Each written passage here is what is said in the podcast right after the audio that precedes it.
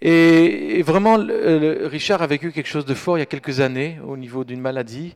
Et Dieu lui a parlé. Et simplement, je lui ai demandé est-ce que tu serais prêt à, partager ça aujourd'hui? Parce qu'ils vont, s'en aller la semaine prochaine. Donc voilà, Richard, c'est un ami. Ça fait plus de 20 ans qu'on se connaît. Et bienvenue, Richard, à toi.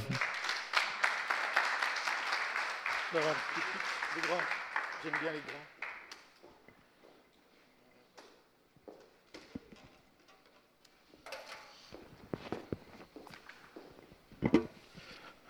Pour la petite histoire, je ne supporte pas qu'on me demande des choses à la dernière minute. Les caractères prophétiques aiment beaucoup ça.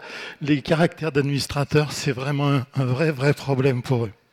Mais, mais vous allez, en écoutant la suite, en écoutant la suite, vous allez y voir plus clair. Je veux juste vous dire un mot au groupe de louanges les, féliciter, les encourager. Vous dire que c'est pas juste, juste quelque chose comme ça, la louange. C'est un véritable travail. C'est un sacrifice qu'on fait pour le Seigneur. Vous conduisez le, peuple de Dieu. Vous en faites autant que le pasteur quand vous louez, quand vous entraînez. C'est pas juste un petit truc comme ça. C'est énorme. Et il y a, c'est une responsabilité que le Seigneur vous donne. Et, et je vous félicite pour tout ce que vous avez fait ce matin parce que ça m'a fait beaucoup de bien. C'est pas mon sujet.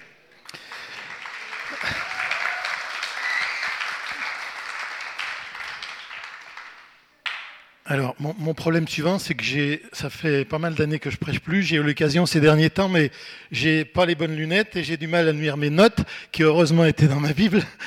Euh, donc, j'ai beaucoup besoin de votre grâce ce matin parce que je peux avoir du mal à m'y retrouver. Euh, c'est quelque chose que j'ai écrit dans mes notes. Euh, ça fait plusieurs mois. Donc, c'est pas de ce matin, c'est pas d'hier au soir. Ça fait, c'est dans mon cœur, c'est fort, mais j'ai besoin de votre grâce si je traîne un peu, si je me perds dans mes, dans mes papiers. La première fois que j'ai dû rendre ce témoignage, c'était juste après ce qui m'est arrivé donc il y a deux ans.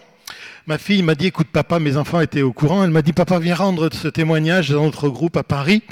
Et je lui ai dit bêtement, bah, bien sûr. Et puis dans la semaine qui a précédé, je me suis dit, mais qu'est-ce que tu as dit? Parce que c'est énorme ce truc-là. Euh, tu peux pas aller témoigner comme ça. Et j'ai fini par demander au Seigneur, mais est-ce qu'il faut que j'y aille vraiment? Et puis, euh, j'ai une femme qui, euh, qui garde un tas de choses. Elle me garde moi déjà depuis 40 ans, c'est merveilleux, mais elle garde tout ce qu'elle trouve, elle garde. elle avait un, vieux bouquin des trésors de la foi, vous savez, où il y a des méditations quotidiennes. Alors ça fait pas partie de mes pratiques, mais ce jour-là, j'ai ouvert le livre en me disant, Seigneur, tu as peut-être quelque chose à me dire pour m'encourager parce que j'ai vraiment la trouille d'aller. Et puis ce jour-là, le, le message, c'est un truc qui datait de 1951, le bouquin, vous voyez, comme moi. C'est vraiment un vieux bouquin. Et le message du jour, pour le jour où je regardais, c'était un texte euh, que le Seigneur donne dans les actes. Euh, au chapitre 22, il dit Le Dieu de nos pères t'a destiné à connaître sa volonté, à voir le juste, c'est pas important, c'est juste anecdotique, hein, et à entendre les paroles de sa bouche, car tu lui serviras de témoin auprès de tous les hommes des choses que tu as vues et entendues. Et maintenant, pourquoi tardes-tu? Lève-toi, sois baptisé, lave tes péchés. Bon, c'était le lève-toi et pourquoi tardes-tu? J'ai dit, ok Seigneur, je rendrai ce témoignage chaque fois qu'on me le demandera. Et ce matin, c'est pour ça que, parce que j'ai dit ça, quand Luc est venu vers moi, malgré mon cœur d'administrateur, j'ai dit, ok, je, je ferai comme je pourrai, mais je vais essayer de raconter tout ça. Avant de vous raconter encore un texte dans Galate, parce qu'il faut bien fonder les choses euh, solidement, dans Galates au chapitre 2 et au verset 20, vous connaissez bien sûr le verset, j'ai été crucifié avec Christ, et si je vis, ce n'est plus moi qui vis, c'est Christ qui vit en moi.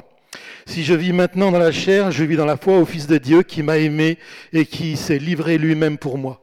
Quand on entend ce verset, on entend, enfin, peut-être parfois trop, j'ai été crucifié et pas assez, euh, c'est Christ qui vit en moi. Et si vous deviez vous souvenir que d'une seule chose de ce que je vous raconterai ce matin, c'est de ce verset tellement extraordinaire qui nous dit que Christ vit en nous. Et je ne sais pas à quel point vous l'avez réalisé, mais dans cette période, j'ai vraiment réalisé à quel point Christ vit en moi. Et depuis, depuis que je lui ai donné mon cœur, savoir, il y a bientôt 40 ans maintenant.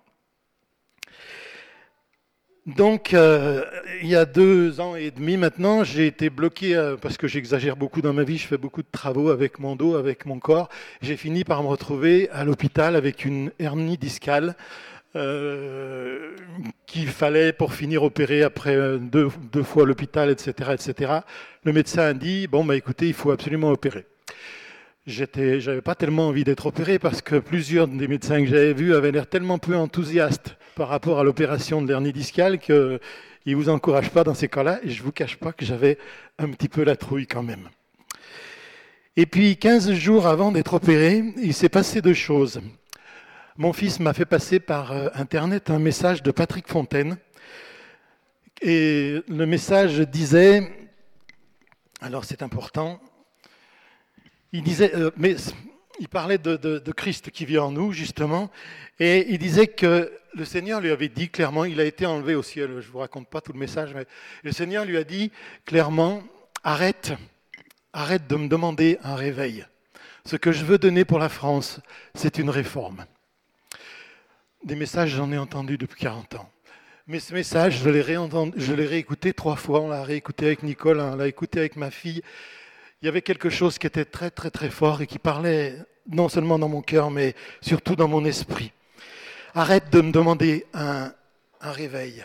Ce que je veux donner, c'est une réforme. Et le Seigneur lui disait, je veux changer en une génération la compréhension et l'expression du christianisme.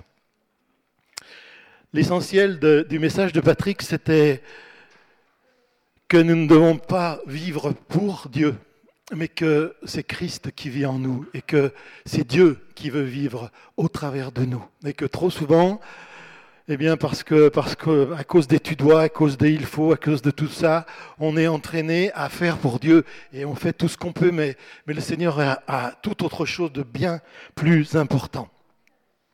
Une deuxième chose qui s'est passée dans ces 15 jours avant, j'avais demandé, comme euh, on croit quand même que le Seigneur guérit, j'avais demandé à Pierre Kranga de venir prier pour moi, pour que je puisse échapper à l'hôpital. Il est venu et il a prié avec la foi de Pierre, qu'on connaît, que, j'aime. Et dans ce moment de, de prière, il a chanté Annonce-moi l'allégresse et la joie, et les eaux que tu as brisées se réjouiront.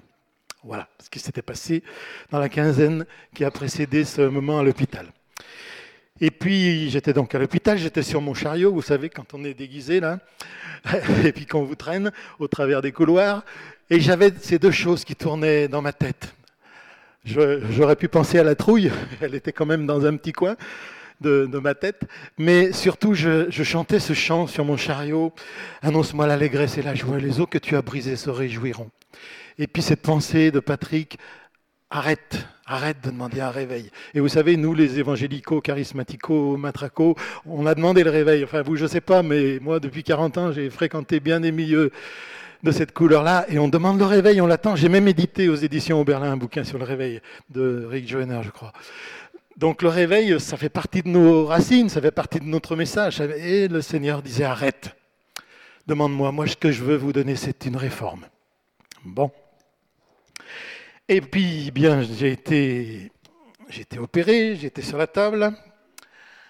Et pendant que, le chirurgien opérait, semble-t-il, le Seigneur a dû opérer quelque chose aussi, parce que, d'abord pour la petite histoire, enfin je vous raconte que des petites histoires, mais euh, quand je me suis réveillé, le chirurgien, la première chose qu'il m'a dit, il m'a dit, bougez voir vos pieds là, comme quoi il était aussi inquiet que moi avant que... Et puis j'ai bougé mes pieds. Alors j'ai eu un grand sourire sur son, sur son visage. J'ai vu qu'il était rassuré, mais pas autant que moi, bien entendu. Moi, j'étais content de, voir qu'il était content, mais moi, j'étais content de bouger mes pieds. Donc l'essentiel était fait, et ça a été bien fait d'ailleurs parce que bon, parce que enfin, ça a été bien fait. De ce côté-là, c'était bien fait. Et puis de l'autre côté aussi, il est question de, de ce Seigneur qui opère toutes choses, comme les chirurgiens, mais bien plus que, que les chirurgiens. Alors bien sûr, après, dans les 24 heures qui ont suivi, on est toujours un peu patraque, on n'est pas bien. Euh, tous ceux qui sont passés par là savent que c'est un moment un petit peu difficile.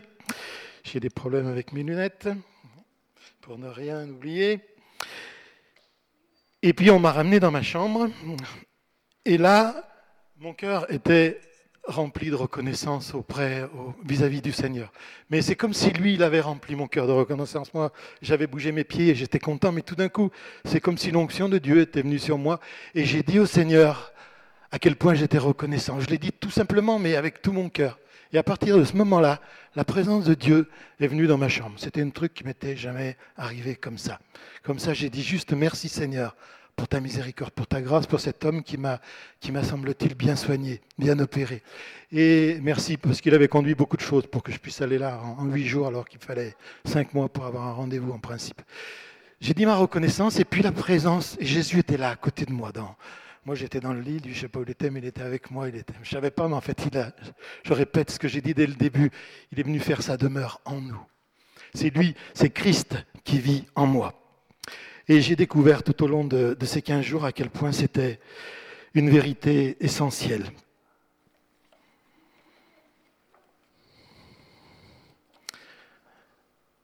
Alors j'ai oublié de vous raconter quelque chose, bien sûr.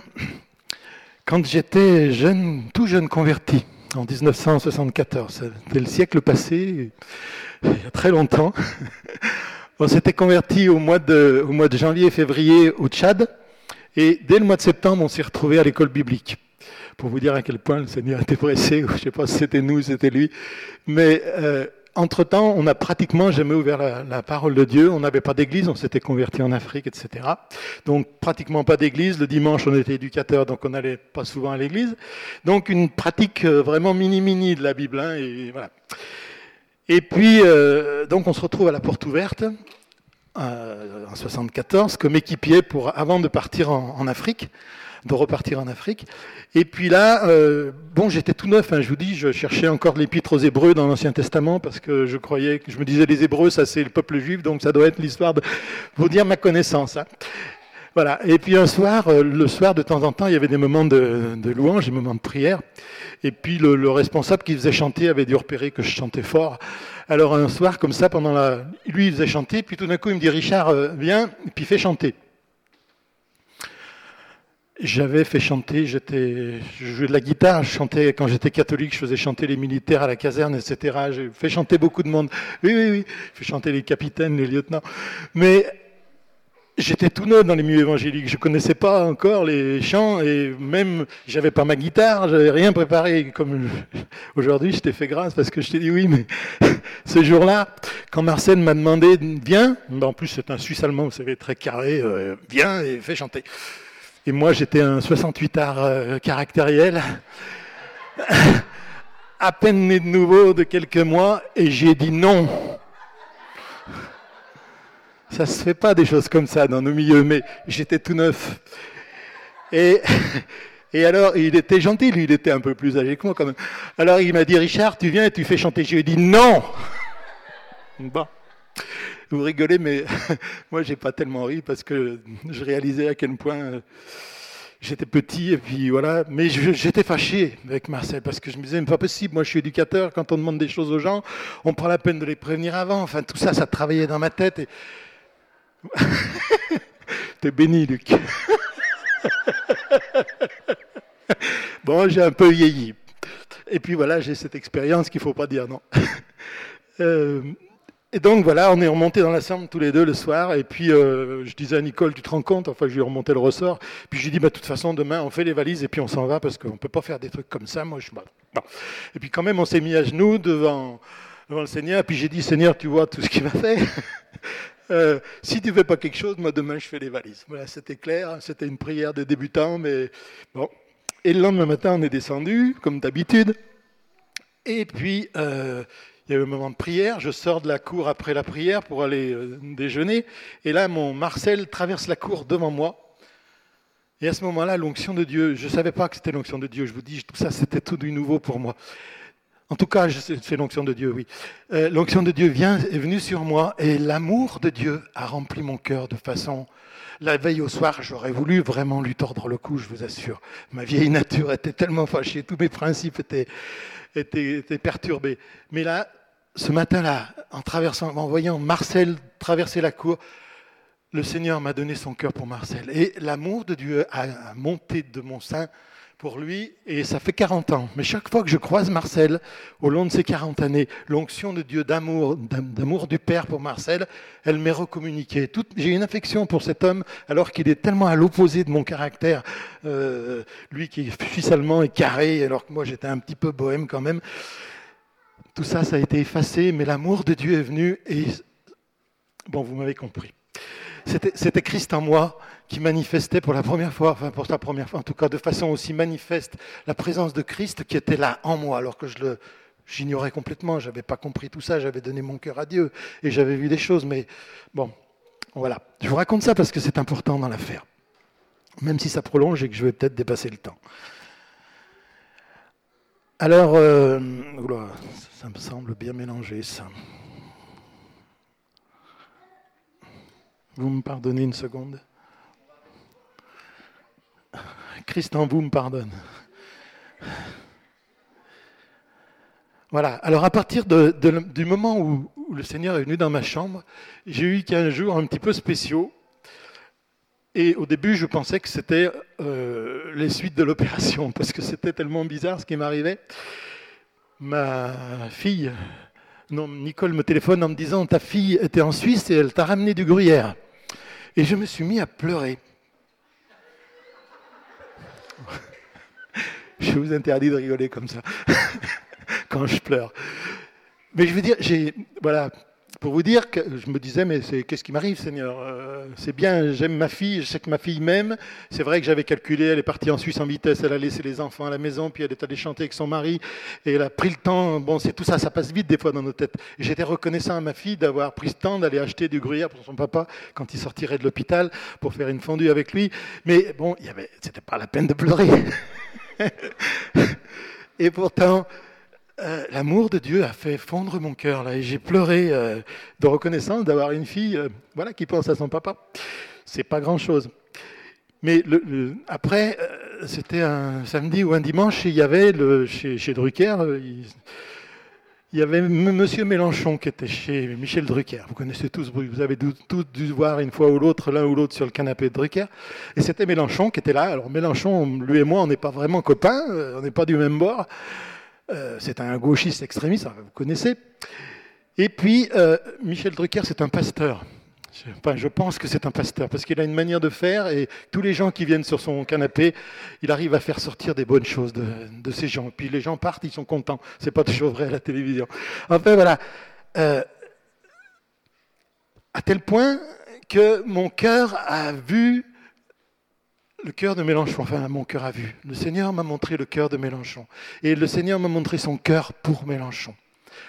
à quel point il aimait cet homme-là. Bon, pour nous, c'est pas vraiment quelqu'un d'aimable euh, sur bien des plans. Mais le Père m'a partagé son cœur pour, euh, Jean-Luc Mélenchon.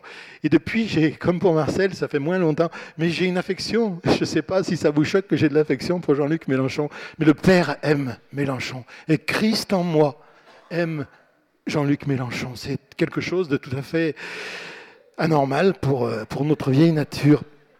Mais voilà les choses qui ont commencé à m'arriver dans, ces jours qui ont suivi cette opération, avec cette présence du Seigneur qui était là et qui, je ne dis pas qu'elle était tout le temps là, mais en tout cas, elle agissait constamment dans, mon cœur.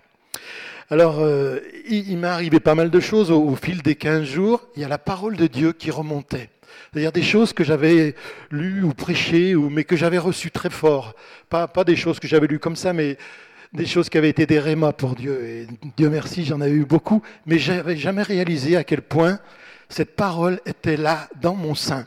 Et au fil de ces 15 jours, la parole remontait. Et il y a des, des versets et des versets qui étaient récités par cœur, alors que j'étais persuadé de les avoir oubliés. Et cette parole était là, et régulièrement. Et puis d'autres euh, après la parole, au milieu de la parole, c'était des chants qui, pareil, m'avaient parlé fort au, long de mes 40 ans de, vie chrétienne, des choses qui avaient touché profondément mon esprit. Et ces chants que j'avais peut-être chantés il y a 30 ans, 35 ans, ou 20 ans, ou 15 ans, ça remontait et c'était vivant. Et je comprenais pas ce qui, je comprenais pas vraiment ce qui m'arrivait, sinon que, sinon c'était extraordinaire parce que c'était vivant et que c'était puissant. Voilà, pendant ces 15 jours, j'ai eu des moments d'intercession très forts. Le Seigneur me parlait d'une chose et, j'avais des moments euh, d'intercession. Je ne suis pas un intercesseur, euh, rarement en tout cas. Mais là, ça a été très très fort. Et c'était pareil, c'était Christ qui venait intercéder euh, par moi. Et puis, à la fin de ces, de ces 15 jours, à trois moments différents, et j'insiste sur les trois moments différents, parce qu'il y avait des gens qui m'avaient fait, j'espère que ça vous est jamais arrivé, mais des gens qui m'avaient fait des, on va dire, des contrariétés, des méchanteries, euh, qui avaient fait des choses qui m'avaient blessé dans, les années précédentes. Et bien sûr, je suis chrétien comme vous, je suis même pasteur, semble-t-il, euh, et je sais bien qu'il faut pardonner. Mais ces gens m'avaient fait des choses qui étaient restées, je ne sais pas où ça reste, ces choses-là, mais en tout cas, c'était lourd. Et bien sûr, j'avais dit à Dieu, mais Seigneur, je veux, je veux leur pardonner. Tu me demandes de pardonner et je veux pardonner. Mais malgré tout, même si je pardonnais, ces choses restaient et régulièrement ça revenait et ça tournait dans ma tête.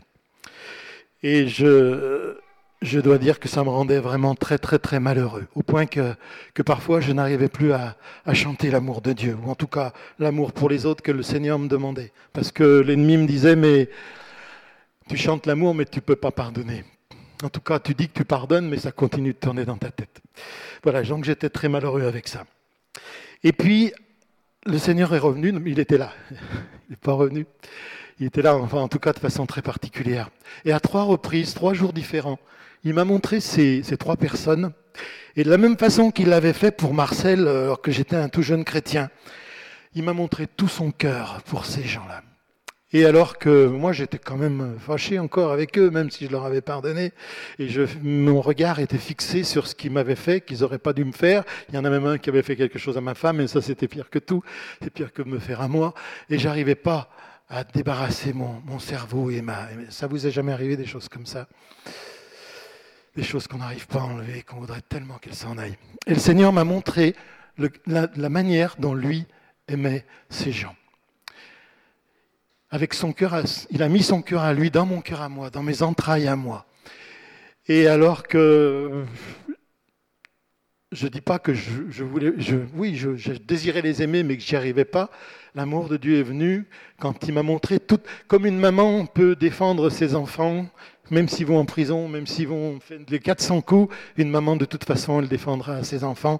Et elle sait, elle, les points qui sont extraordinaires, même si à côté de ça, il y a des points. Et le Père me montrait ces choses-là c'est un privilège extraordinaire. Et Christ en moi me révélait ces choses-là et les, et les, faisait descendre dans mon cœur. Au point que c'était tellement fort que j'ai dit, OK Seigneur, et puis je pardonne et je les aime comme tu les aimes. Et je pouvais enfin le dire. Parce que c'est une chose de vouloir le dire, c'est une autre chose d'espérer pouvoir le dire. Mais mon cœur pouvait dire, Seigneur, même s'il faut retravailler avec eux, et ça c'était énorme, alors Seigneur, je retravaillerai avec eux. Voilà, donc ça c'est la première partie. J'ai plus beaucoup de temps, j'ai que cinq minutes, mais j'y arriverai pas. Parce que bon, après que tout ça soit passé, j'ai dit Seigneur, mais tout ça, qu'est-ce que ça veut dire? Parce que je vous raconte euh, comme ça, comme si c'était clair, mais que c'est Christ en moi, mais c'était pas, c'était pas toujours si clair au début. Donc je vous ai quand même raconté l'histoire de Marcel à l'avance, mais ça fait rien. Oui, en tout cas, Marcel, est-ce que c'était un cadeau de bienvenue? Parce qu'on m'avait dit, quand ça m'était arrivé à la porte ouverte, euh, jeune chrétien, tu sais, au début, dans la vie chrétienne, le Seigneur, il fait des cadeaux. Il délivre la cigarette, il fait ci, il fait ça, mais après, c'est dur, hein, faut batailler. Et moi, j'étais jeune chrétien, j'avais tout ce qu'on me disait, donc j'avais cru que c'était un cadeau, euh, mais que ça allait pas durer, quoi. Mais en fait, euh, ça, ça dure. C'est quelque chose de solide, c'est quelque chose d'éternel. Christ qui vit en moi, non pas nous, mais lui en nous. Et puis bien sûr, j'ai demandé, mais pourquoi ces versets? Et le Seigneur m'a dit, mais il m'a rappelé le texte de Jean, de Jean 1 qui dit, au commencement était la parole, et la parole était avec Dieu, la parole était Dieu. Et celui qui vit en nous, c'est Dieu. Et celui qui vit en nous comme Dieu, il est la parole. Alors, il me disait, mais c'est pas étonnant, je suis là, je suis dans ton sein, je suis présent, et c'est moi la parole. Et je peux faire revenir tout ce que mon cœur t'a révélé au fil des années passées, je peux le faire remonter. Et ça peut, s'il l'a fait pour moi, il le fait exactement pour vous.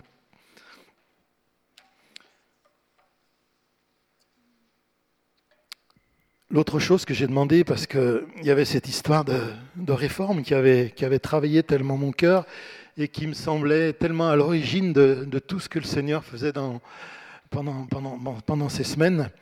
Alors j'ai dit, Seigneur, mais tu parles, tu as dit à Patrick, arrête de demander un réveil demande-moi une réforme. J'ai dit, mais Seigneur, la réforme, c'est quand même pas très affriolant. c'est pas gay quoi. Nous, on a quelque on a une vision, on a une vision plus dynamique et la réforme, pour moi, ça me faisait penser aux protestants, ça me faisait, penser à des gens un petit peu, pas vous, parce que vous, vous êtes des gens extraordinaires, mais moi, c'est à ça que ça me faisait penser la réforme. Et bon, je disais, Seigneur, c'est ta réforme, ta réforme, mais qu'est-ce que ça veut dire? Le Seigneur est bon, il continue de vivre en moi et il m'a réveillé à 5 heures du matin. Et là, je vais vous dire des choses que vous connaissez déjà, mais il m'a réveillé à 5 heures du matin. Il m'a montré cette carte de France qui est dans, dans ton bouquin, qui est dans le couloir du château avec les, avec les 2000 églises et les, les trois universités, etc., etc. 2000 écoles, pardon, écoles et églises, oui. Et c'était clair, j'étais réveillé, ça m'arrive de ne pas dormir bien, mais quand, le Seigneur me réveille, en tout cas, je sais que c'est lui.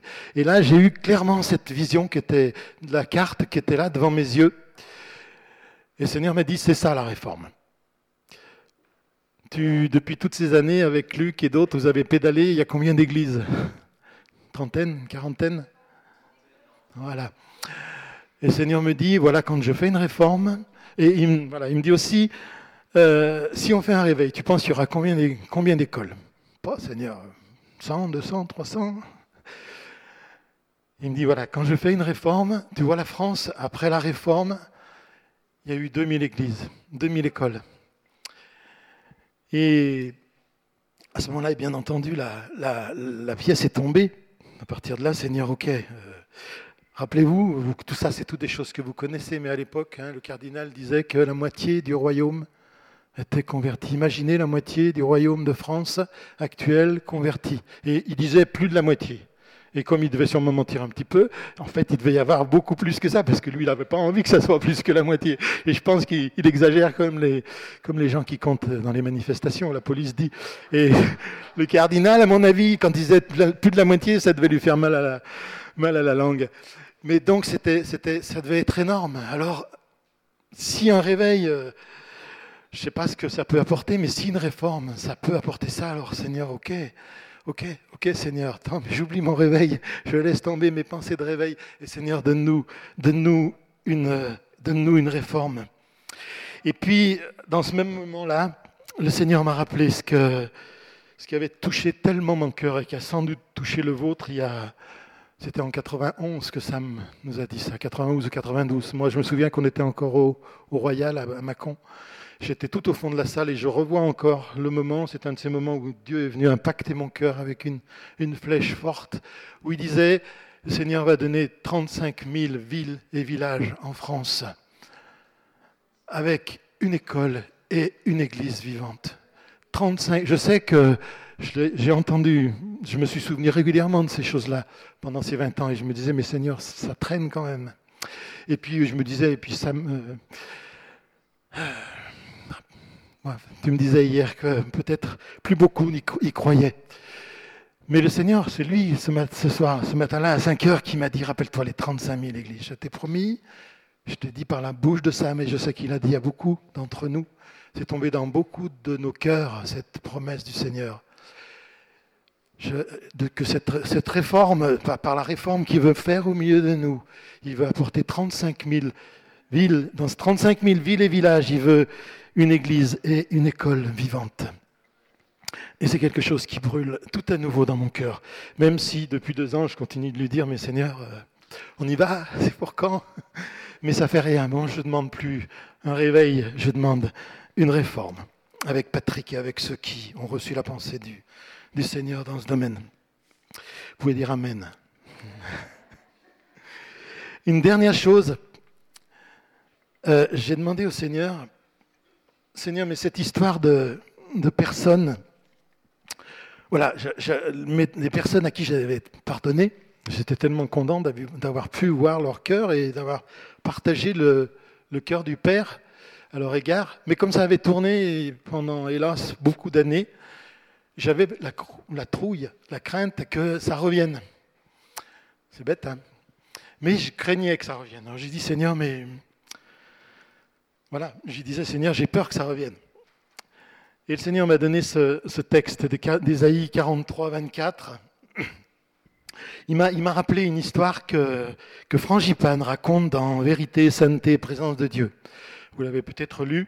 Et Frangipane raconte qu'une fois un, prophète est venu dans, dans l'église et il avait le don de voir ce qui se passait dans, dans le cœur des gens, ce qui s'était passé avant il y en a que ça arrangeait, puis il y en a que ça arrangeait pas. Il y avait une dame qui avait commis adultère euh, longtemps avant, et puis elle s'était repentie, mais c'est quelque chose qu'il a travaillé, qui était, qu'il a, qu'il a tué, qu'il a miné au, fil des années. Et le prophète s'est tourné vers elle, il lui a dit, le Seigneur me montre une chose grave qui s'est passée dans votre vie, sœur. Et alors là, elle était terrorisée parce qu'elle s'est dit, Seigneur va, dire, il va dire devant tout le monde ce que j'ai fait. Et le Seigneur lui a dit, le, le prophète a dit, le Seigneur ne s'en souvient plus de tout ce qu'il a révélé. Le Seigneur ne s'en souvient plus. Et dans le texte d'Ésaïe 43, je vous le dis, je vous le lis, pardon, le Seigneur dit au verset 24, Tu n'as pas appris d'argent acheté pour moi des aromates, et tu ne m'as pas rassasié de la graisse des sacrifices, mais tu m'as tourmenté par tes péchés, tu m'as fatigué par tes iniquités. Donc le Seigneur n'a pas oublié là encore. Il dit les choses telles qu'elles sont. Tu m'as fatigué par tes péchés, par tes iniquités. Et au verset suivant, c'est moi, moi, qui efface tes transgressions pour l'amour de moi, et je ne me souviendrai plus de tes péchés. Je ne me souviendrai plus de tes péchés. Le Seigneur me disait, moi qui habite en toi, excusez-moi, j'ai dit beaucoup, le Seigneur m'a dit, mais pourtant c'était des, réalités dans ce moment-là. Carlos n'aimait pas quand on disait le Seigneur m'a dit, puis en principe, euh, bon, c'est pas toujours. Donc je vous demande pardon pour, euh, pour cette phrase qui est sortie souvent de ma bouche, mais bon, euh, je ne sais pas comment il dit, il dit pas toujours, mais enfin il dit quand même. vous le savez. Et voilà, c'est un texte, c'est un texte que j'avais reçu fort quand j'avais lu le livre de Frangipane et qui avait touché mon cœur. Seigneur qui dit, je ne me souviendrai plus de tes péchés. Et ça m'avait fait du bien à moi dans cette période où j'avais lu le bouquin. Et puis à l'occasion, ben, j'avais apporté à l'église, ou j'avais apporté à une personne qui avait du mal à, à croire que le Seigneur lui pardonnait. Le Seigneur ne se souvient plus de ses péchés euh, au travers de ce texte, c'est lui qui l'affirme. Mais c'est extraordinaire, il peut nous le dire à nous, il peut nous le donner pour le donner aux autres. Mais le Seigneur me disait là, en fait, même, même tes ennemis, moi qui suis en toi, je ne me souviens plus de leurs péchés.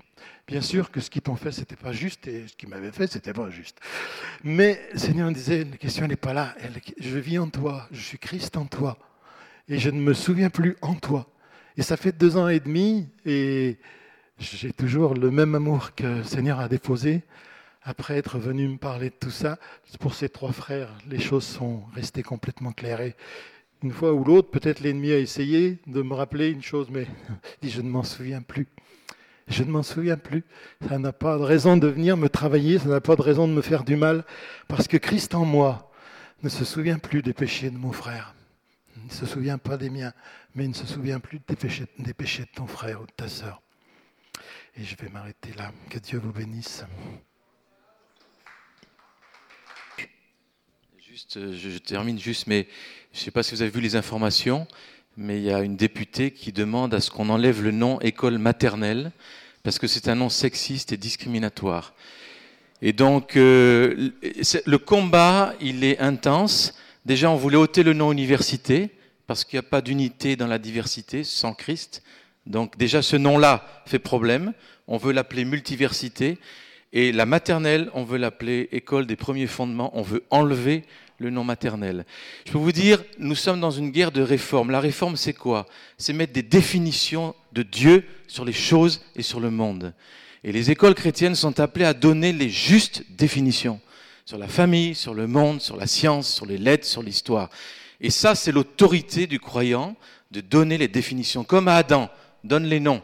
C'est à nous de donner les noms. Et c'est pour ça que le combat est vraiment spirituel. Et en tant qu'Église, nous avons un mandat particulier pour mener ce combat, pour révéler les rêves de Dieu et pour exercer l'autorité, comme on a pris les bâtons. Je sais que ce n'est pas du folklore hein, qu'on vit, je sais que ça correspond à la, à la vision de l'autorité que nous avons, mais nous devons l'exercer bien fort et rêver encore bien fort. Et comme a dit Manuela, attention, ce n'est pas par nos forces. C'est pas par nos forces. Moi, il y a longtemps que je pourrais être frustré et dire c'est plus possible. Et chaque fois, Dieu m'a dit je m'en occupe, je m'en occupe. Et au Mexique, quand on était il y a trois ans, il y, a un, monsieur, il vient me voir, il dit j'ai une vision. Il me dit il a quoi? Des milliers de points, ce sont les écoles sur la France, l'Espagne, l'Afrique du Nord. La même vision qu'en 1988. Dieu me disait t'en fais pas, t'en fais pas, la vision elle est là, on, la garde. Soyez fidèles. Et il y a un moment, ça va péter, mes amis. Et on va se réjouir parce qu'on va récolter ensemble. Voilà.